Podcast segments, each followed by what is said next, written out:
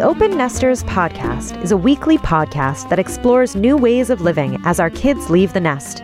Now in season three, the podcast topics go deeper and wider in interviews with individuals, couples, and experts in areas ranging from relationships and families to adventure, spirituality, and sexuality.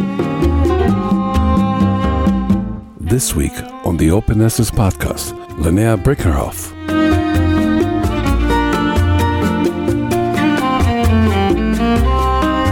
As you'll hear in this episode, my dear friend Lynnea and I laugh and discuss dancing with these deep concepts, but how we make them lighter with life and death. Let's hear it from Lynnea.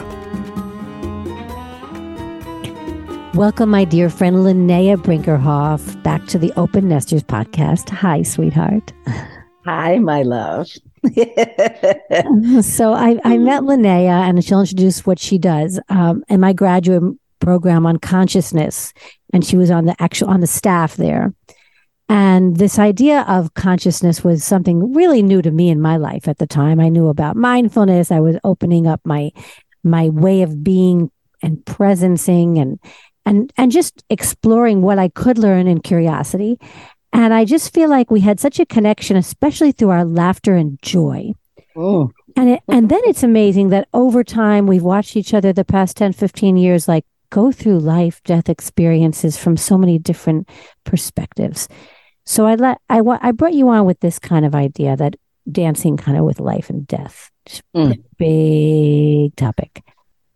Ah, and, and I, it's a it's a daily reality for me. So yeah, I, I, that's why I wanted you to introduce some of the things you're doing. Other than I mean, business also, and you have a such a, I think, amazing uh, non-dualistic mind that can carry the right and the left brain with all that you do in your world and i think sometimes it's a lot of load but also has a lot of joy in it so what do you mm. do that could bring you to this topic do you think that's so cool. Thank you. Yes, you were such a willing playmate, sweetheart, all those all those many years ago, which is why I knew that we would remain in one another's lives because I'll just start by saying the the essence of what I I feel like I do now is you know somebody asked me that question you know what do you do? What do you do? What do you love about what you do? What's even better than that? And i got down to it you know and and you know at first i said i restore wholeness in human beings. Like i help with resilience and and bouncing back body mind spirit. And you know i work pe- with people in corporate and and and people end of life and life transitions. I, I just said the whole thing you know? and, and then and then she just kept getting to it you know. And then i finally just said I, I, I am really just um, making the world safe for um, so that I can unearth the most the maximum amount of playmates. unearth the maximum amount of playmates. Look what I'm wearing. I'm wearing my T-shirt that says "play," which is the ultimate form of research that Albert Einstein said. Because I went to an Association for the American Therapeutic Humor conference once and got this. Oh, lovely. wow, sweetie. So we can come to this with lightness. People face death with such heaviness. And holding life and death is what I wanted to talk about, that we can do it the way you and I somehow managed to. I mean, you were there for me and my mom, really, and my mom, even in Florida, which was unusual. Neither of us were ever in Florida at the same time. And when my mom passed on, that's what you helped me kind of hold that space for to step into in my in my um I remember it was my solar plexus like you had me massaging it at night and knowing I could take leadership of the eulogy of from I'm the oldest of four. And I actually have a funny memory about my mom because you know she she did. She she actually in the end of her life just to retell this story, which I don't think I've told too often anywhere, but I, but my siblings and I hold this as when she was in hospice on the hospice bed. She was never funny. My mom, she was not, not, she was lighthearted, but she was not like she made jokes. She never, she was never the one. She would just laugh at your jokes, which is kind of like me. I don't think I'm a, people laugh with me more than, you know, at my jokes because I like to laugh much more than her, but she was lighthearted and she decided all of a sudden she had these when she was uh, rallying kind of back to staying alive, there were a few different things she said. One of them, which I won't forget, is that the rabbi was around the, the, the bed and and she was kind of semi-conscious and we were all doing these prayers these psalms around her And when mm. they got to me and I did it with full enthusiasm, as I tend to do everything, my mom opened her eyes. She said, Yes, he really gets into this stuff. and we all laughed so hard, and she was giggling. It was precious. And then she did something to my baby brother. She said, "You know, Josh, you're always such a good dad, and you're such a good, you're such you're such a good partner, and you're such a good son. You weren't such a great student." And like, and she like this is at the end of her life. She's like with a little sarcasm and a little smile. Oh. And so, you know what? She rallied in laughter. And it's some of the, it's one of the things I always remember. Like, why do we hold everything with so much heaviness? Mm-hmm. And so that's the dance I wanted to talk to you about. Beautiful. Oh boy. So I feel that. Thank you. How do we hold the 10,000 joys and the 10,000 sorrows and bring them together, right? And so as you know the the yogic posture right of bringing the, the palms together um, at the forehead at, at the chin at the heart level. That's the the buddhist approach. And it is the reminder to live in the in beyond uh, that in in uh, the tension of opposites you know. At any given moment see I, I guess i have a oddly unique skill which i never know about something in probably my astrological chart, I think, but I'm not really afraid to touch the depths of my grief and sadness and loss. And sometimes I'll rock and hold myself in in uh, in a, in the in the depths of self empathy, and and it's kind of a regular experience. But honestly, the other side of it becomes even more available: the bliss, the joy, the the relief of uh, being able to take this next breath when I know so many cannot. And so um, I've lost so many over these last um, years, and I know that you have too, and so many have, that one foot for me is always where they are. And so I take one one step in this world and one step in the other world, which I don't know really very much about, but I have a benevolent sense about it. And I think that helps me. So I dance. If I didn't have dance, what I said to my group afterwards is that I think I'd be a really big poopy head.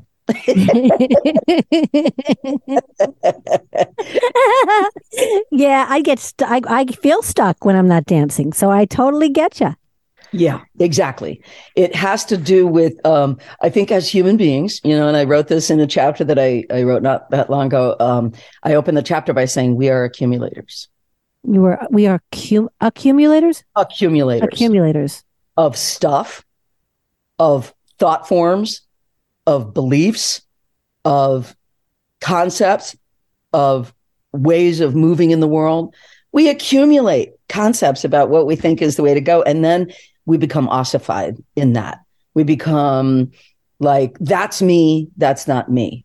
And so whenever we get into these very defined situations about that, it makes it really hard to live. And then our bodies start to shrink in, our personalities start to get fixated. It's, you know, fascia starts to grow and like keeps us constricted in ourselves. Yeah. And that's what opening, opening, opening to the dance, to the dance of life. And, you know, also martial arts, same thing.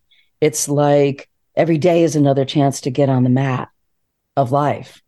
And we ready ourselves and we say, and open to life and stay in motion, stay on the mat. And, you know, that's what's being asked of us, uh, I think. And, um, that for me is total aliveness and that's my goal in life is to be fully expressed and to be fully incarnate before i need to leave this body. So you said a lot of things about this movement which i always love to talk about. And i mean yoga as well on the mat is that many people practice yoga but the way we practice it with the intention of of really aligning ourselves with all of the of this of this emotional experience of being human seems mm. like the dance to me. Like I don't always have the answers, but I know I can always move through emotion that brings me more alert, aliveness and a more gratitude for being on this side of the mat is exactly right. Moving with, and you know something, I uh, two of my besties have had really severe cancer diagnoses, and I was in a really good mood. Uh, I don't know. This was a couple of weeks ago, and I was and and my my dance class started you know and i go on zoom and i just turn it on regular music la la la i'm going to engage i'll tell you something how quickly i become i get into the structure of my life i get into the structure of delivery and productivity and i'm a i'm i'm an addict i'm an addict to accomplishment and so no matter whether i'm a dancer or not i forget I constantly forget to move. And my body tells me that. But so I did just a couple little things and danced to that first song, or I was about halfway through the first song. And I just kind of started, you know, just swaying and just kind of starting very, very gently, just a little movement.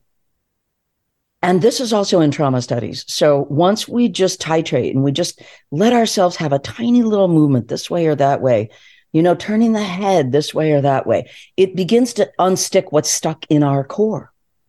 And so it begins to open and, and some of the energy that we've held in our core can begin to move out our extremities. And we, and, and this is part of the game is how do we create more tolerance in our being? Um, and also create enough fluidity so that we don't have to hold it all. We can actually um, move it through ourselves, right? And so, bam, I got hit about halfway through that first song, just as I started to barely sway. And I just had a wave of, oh my God, what if I lose them? And what about her? And what about all those times that we had? And I want to grow old together, right? And then I just, I walked myself into it and I allowed myself to dance like a little girl that was going to miss them and to if they go and to dance like um and and then to just kind of curl up and just go no no no i don't want to lose my friends. And i really gave myself that moment that time. And you know they may not go in the next 20 years but i had to go there to the possibility that they might. And you know why? Because I want to build capacity in me to be even more present for them on this journey. And therefore, I needed to face my own grief first and my own sense of hopelessness. And then I was actually, I had to hang with it and it was phenomenally uncomfortable. And eventually I got, I deepened with my breath because I was like, no, no, no. I just wanted to resist completely. And then eventually the wave will move. Mm. Right. And you're mm-hmm. nodding. And it's like, yes, you know this experience. And so, um, and then it was like, okay, now I'm just going to kind of stretch.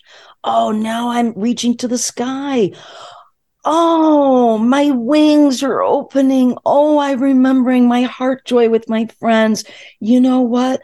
Let me celebrate every sweet moment I have with them. I don't know how long it's going to be, but I'm going to be the best that they, I'm going to be the best buddy to them during this process.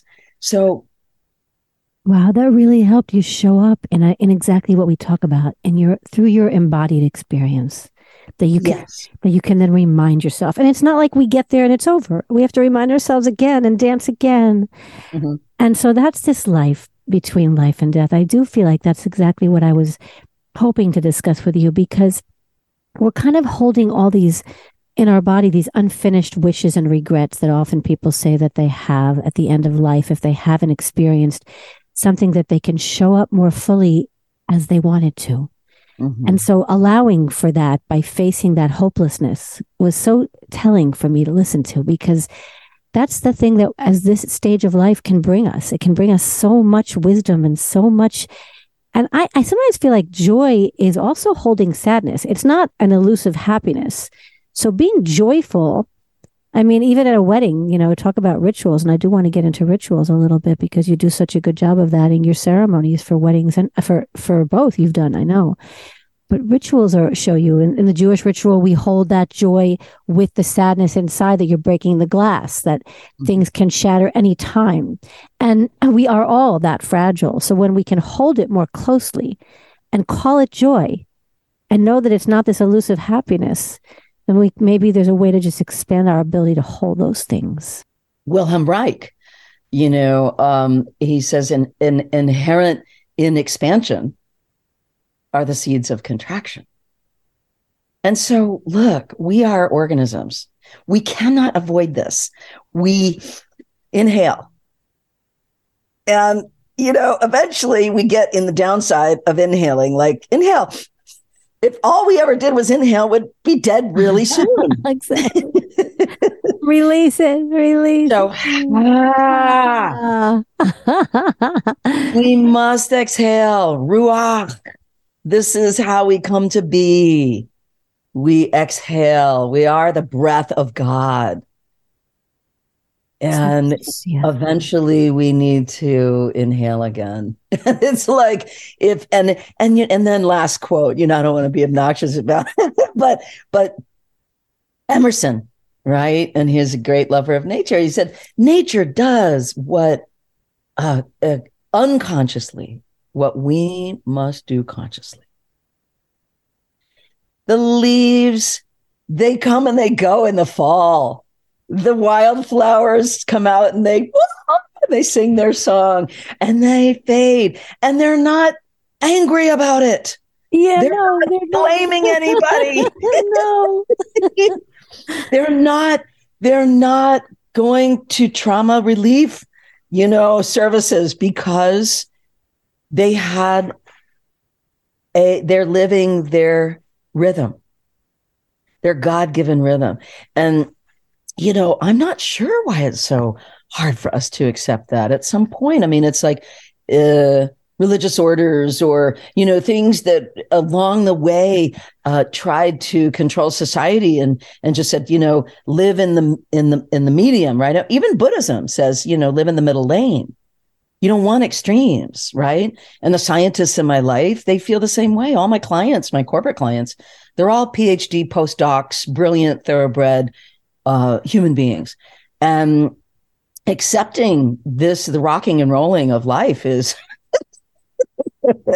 not, it's, it's definitely last thing on their agenda. You know, they try very hard to control and keep things in uh, the middle lane. Well, most people do. I mean, you know, and I, I do love actually part of my master's uh, training in the in the transformative life coaching program. I remember Guthrie uh, was our teacher told us in our class to play all the keys of the of the of the piano, like play all the keys of the piano. It's not. I mean, what what if we're not living fully? If we're not, so I didn't realize Buddhists kind of kept us in in that. And I know that it comes from a really if you take the best of all divine practices, we can learn so much from every cert, every religion and every spiritual practice.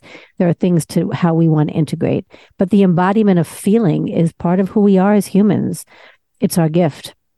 I mean, it so I do wonder with rituals when you create some of the rituals around death, if you could speak to that. What were some of the surprising or the wonderful ones that you feel like really spoke and resonance to the family? Because death is a family affair also. It's a it is a family event and how does a how, how can rituals be used is what i wanted to ask you.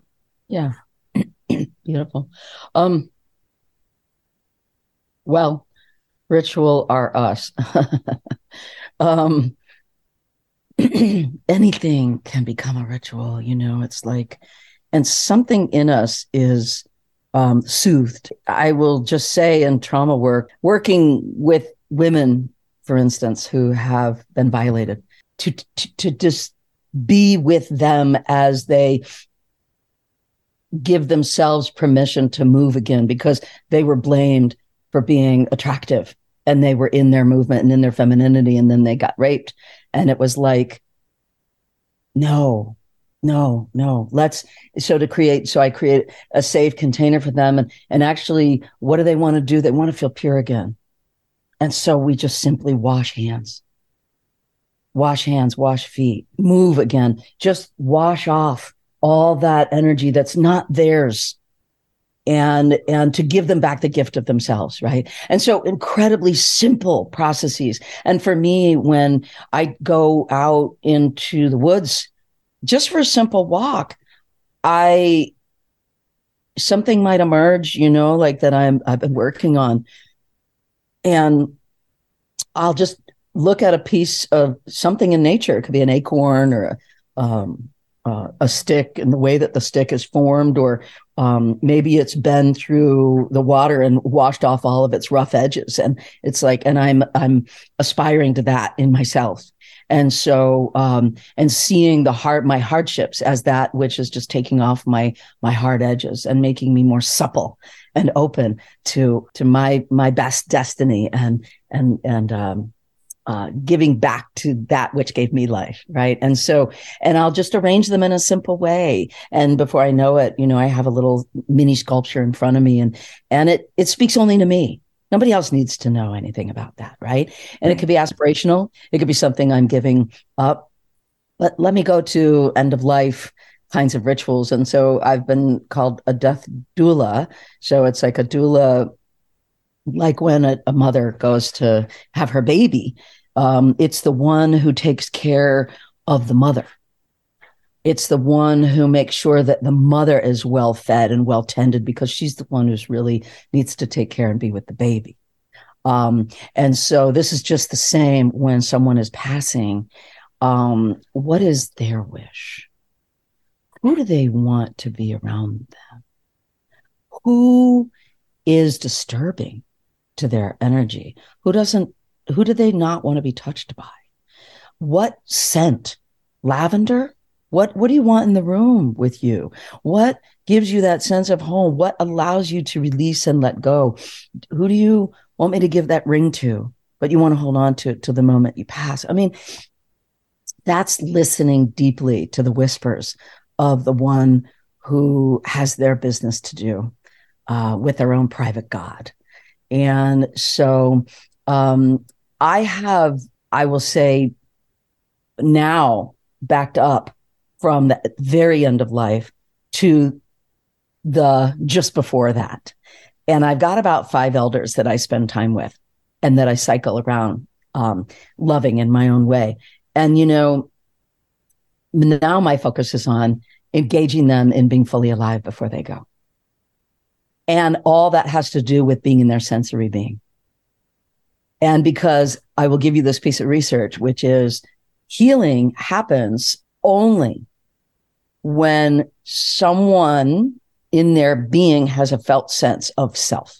Like I can feel I myself. Um, I mean, that's what people do psychedelic journeys for these days is to have intimacy with the self. And uh, when I've had my experiences with that, I literally say, I taste my soul.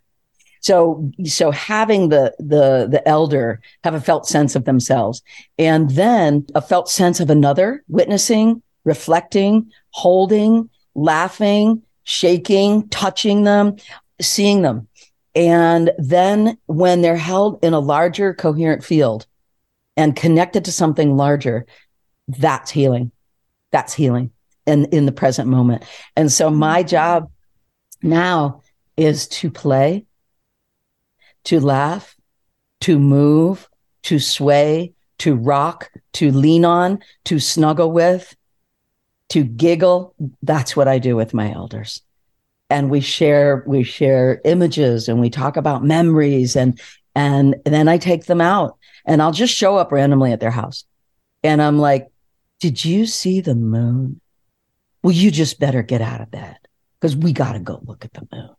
And then, "Oh, look at what's blooming over here. Why don't we touch this?" "Oh, did you just feel that wind? You acted like you didn't."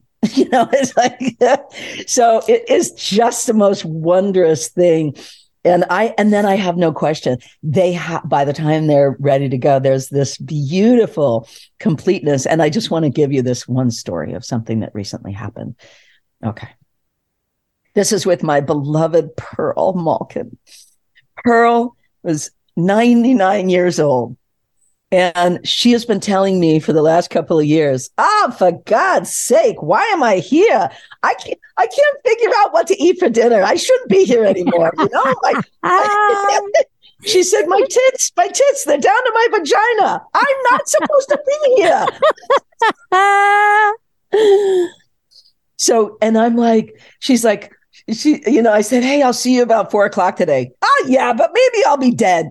you know, it's like, try, try me, you know. I'm like, oh, oh I'm like, Pearl, honey, you've got way too much life force. You're not going today or this month. I'm really sorry. we got to make the best of this, right? And so we spent a lot of time doing that, right? And it was just hilarious and wonderful. It, she was very 3D. She was very grounded on this plane, right? She had three sons, you know, from Long Island here, you know, disp- and moved out here to California. Um, and and sh- and zero for faith, zero for a sense of anything in the hereafter. It's just a black hole, right? So she didn't have a lot to look forward to. What happened eventually, and she tried to go many times, but uh, it didn't work. But recently, about about a month ago, she uh, she she she took the turn, and I showed up, and there was a small group of us around her. Set her up on some pillows, and basically, it was the coolest thing, honey. Because she was there in her nightie. We're all just like, and she's just a beautiful being. She's just beautiful. But her gaze was no longer here no longer in our eyes. Boom, boom. And she was, you know, very earth earthbound. It, it was a split gaze. Every once in a while, could she could semi focus on us, but then her gaze was deep, deep, deep out. It was like I've never seen anything like it. Out into the universe, like she was cast out. It was just multi-dimensional gaze, and the only thing she said was, "Wow, wow." And I tell you, it was such a privilege. So just sat and gently, you know, held her, gently rocked, you know, just snuggled in beside her. And she was, you know, she knew we were there, but, and that's what allowed her to take leave. And it was a gradual, sweet, walking towards and just almost taking flight, you know, um, starting to move from the denseness into this, you can almost feel this sort of gossamer being lifting from her, and that she was heading to a really lovely place. And her sons were like, they themselves, and they were never of God, so to speak. And they had a transformational experience, each one of them wow. being around here and the wow is the thing to say. the wow is the thing to say, and and just just shows us all that witnessing the transition like this without fear is something that we just don't know how to do in the West. So I do wonder how you help people start, if there are certain resources or books, because I, I, can't keep you on that much longer. And um, so I do wonder, like, are there any things you'd, for, and also how people can reach you if they want to create their own rituals and end of life um, programs for their families?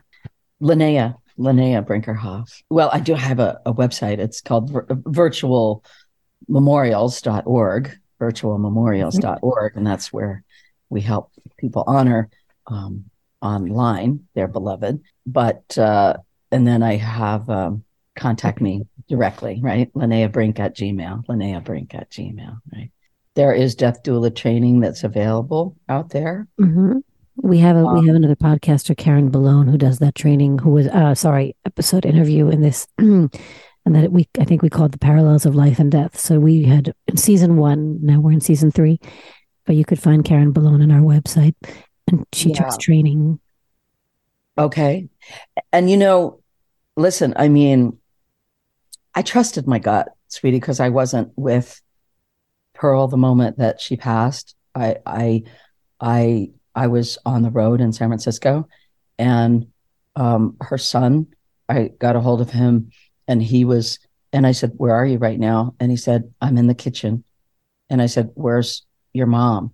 She's in the bedroom. And I said, "Her body's in the bedroom, and you're in the kitchen texting." And I said, "I'm pulling over. I'd like you to go. You have the opportunity of a lifetime right now." Her consciousness is still available to you. And you can do a beautiful piece of work and say everything you've never said and be with her in a way that will free you for the rest of your life and free her soul. So please go to the bedroom. And so these are the kinds of things that I just intuitively know what to do. And I spent the next hour with him.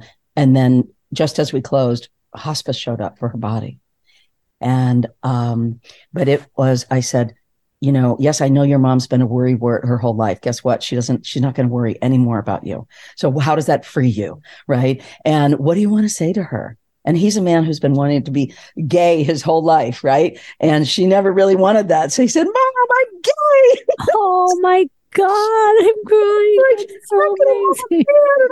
and, and, and I said, I said, take her hand. I said, give her, give her a kiss right now. I said, just talk to her, whisper in her ear. What do you want her to know? What's the send off? And now let's get quiet. What's what, what's the final message that you want to receive? And is there anything else? Scan your being, become just totally pure right now and just sit in the celebration of what the best of this relationship has been.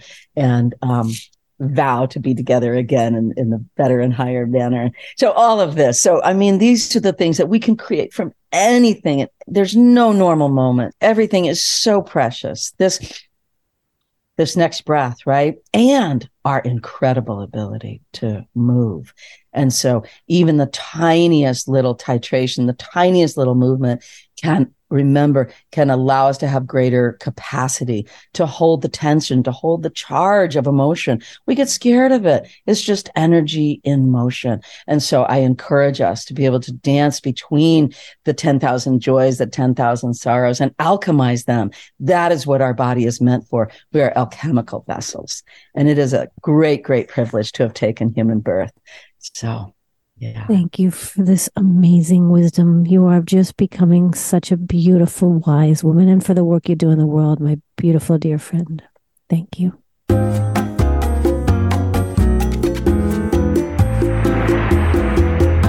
Well, Amir, as you know, I talk a lot about play in my life and try to lead a life of play and, lo- and love so that we can face our death with more grace.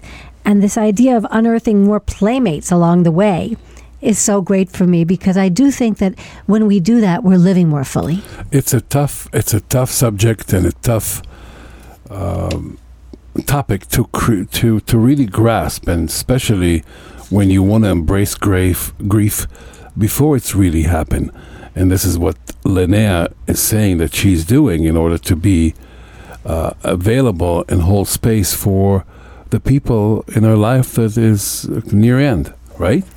It is. And it's keeping that idea that we are just part of the bigger size circle of life and, and to create that, help people create the intimacy of, of loving themselves so that they can rock and they can be and they can just be in motion, this energy in motion that that we can't define. These are the things that are all the mysteries of life.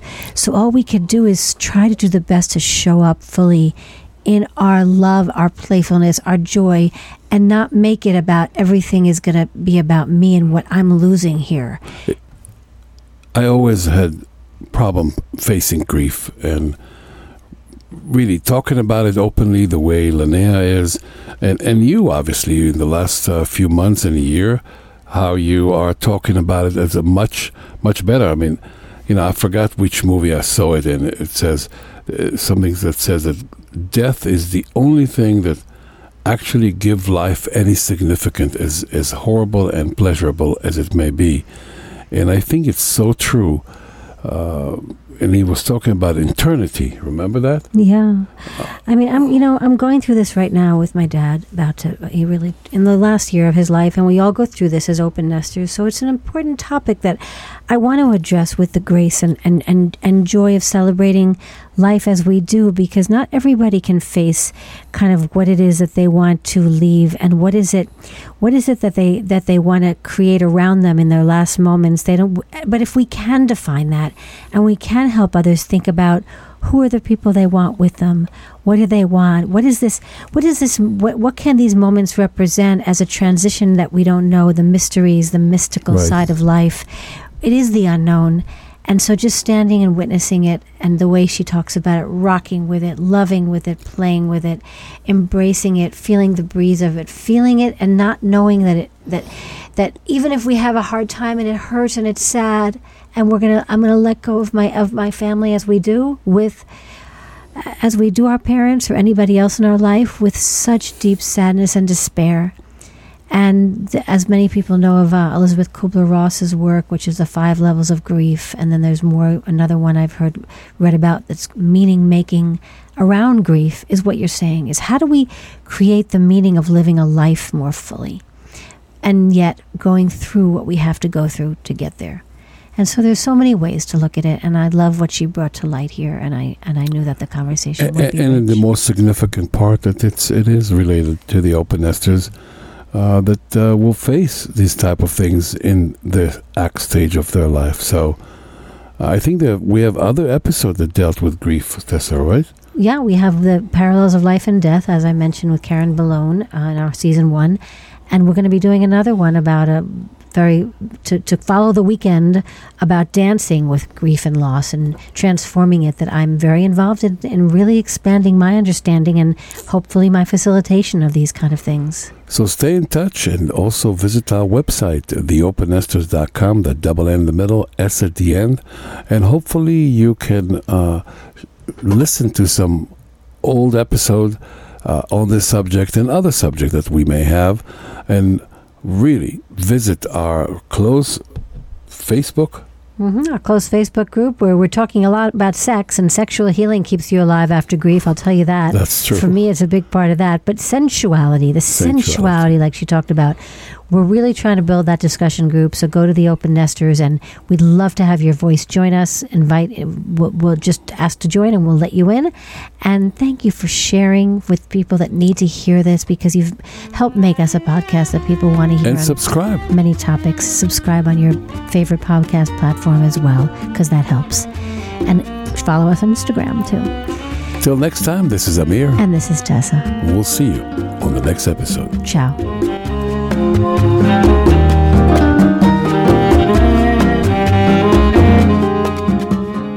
You have been listening to the Open Nesters Podcast, a production of Kiwi Publishing and Media.